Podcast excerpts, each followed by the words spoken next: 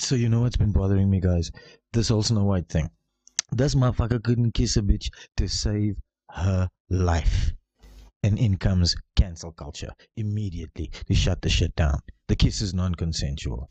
Motherfuckers. Isn't this like a staple narrative in fairy tales? Two loves first kiss, or the kiss that saves the day, or the kiss that uh, breaks the spell, you know?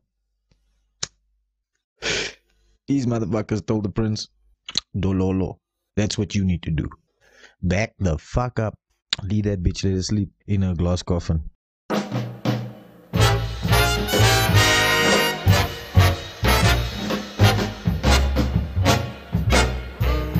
There ain't nothing that I can do or nothing I can say that folks don't criticize me. But I'm going to do just what I want to anyway. And I don't care just what people may say. You're not gonna be able to do anything soon sooner than later, you know? Everything's gonna be prohibitado.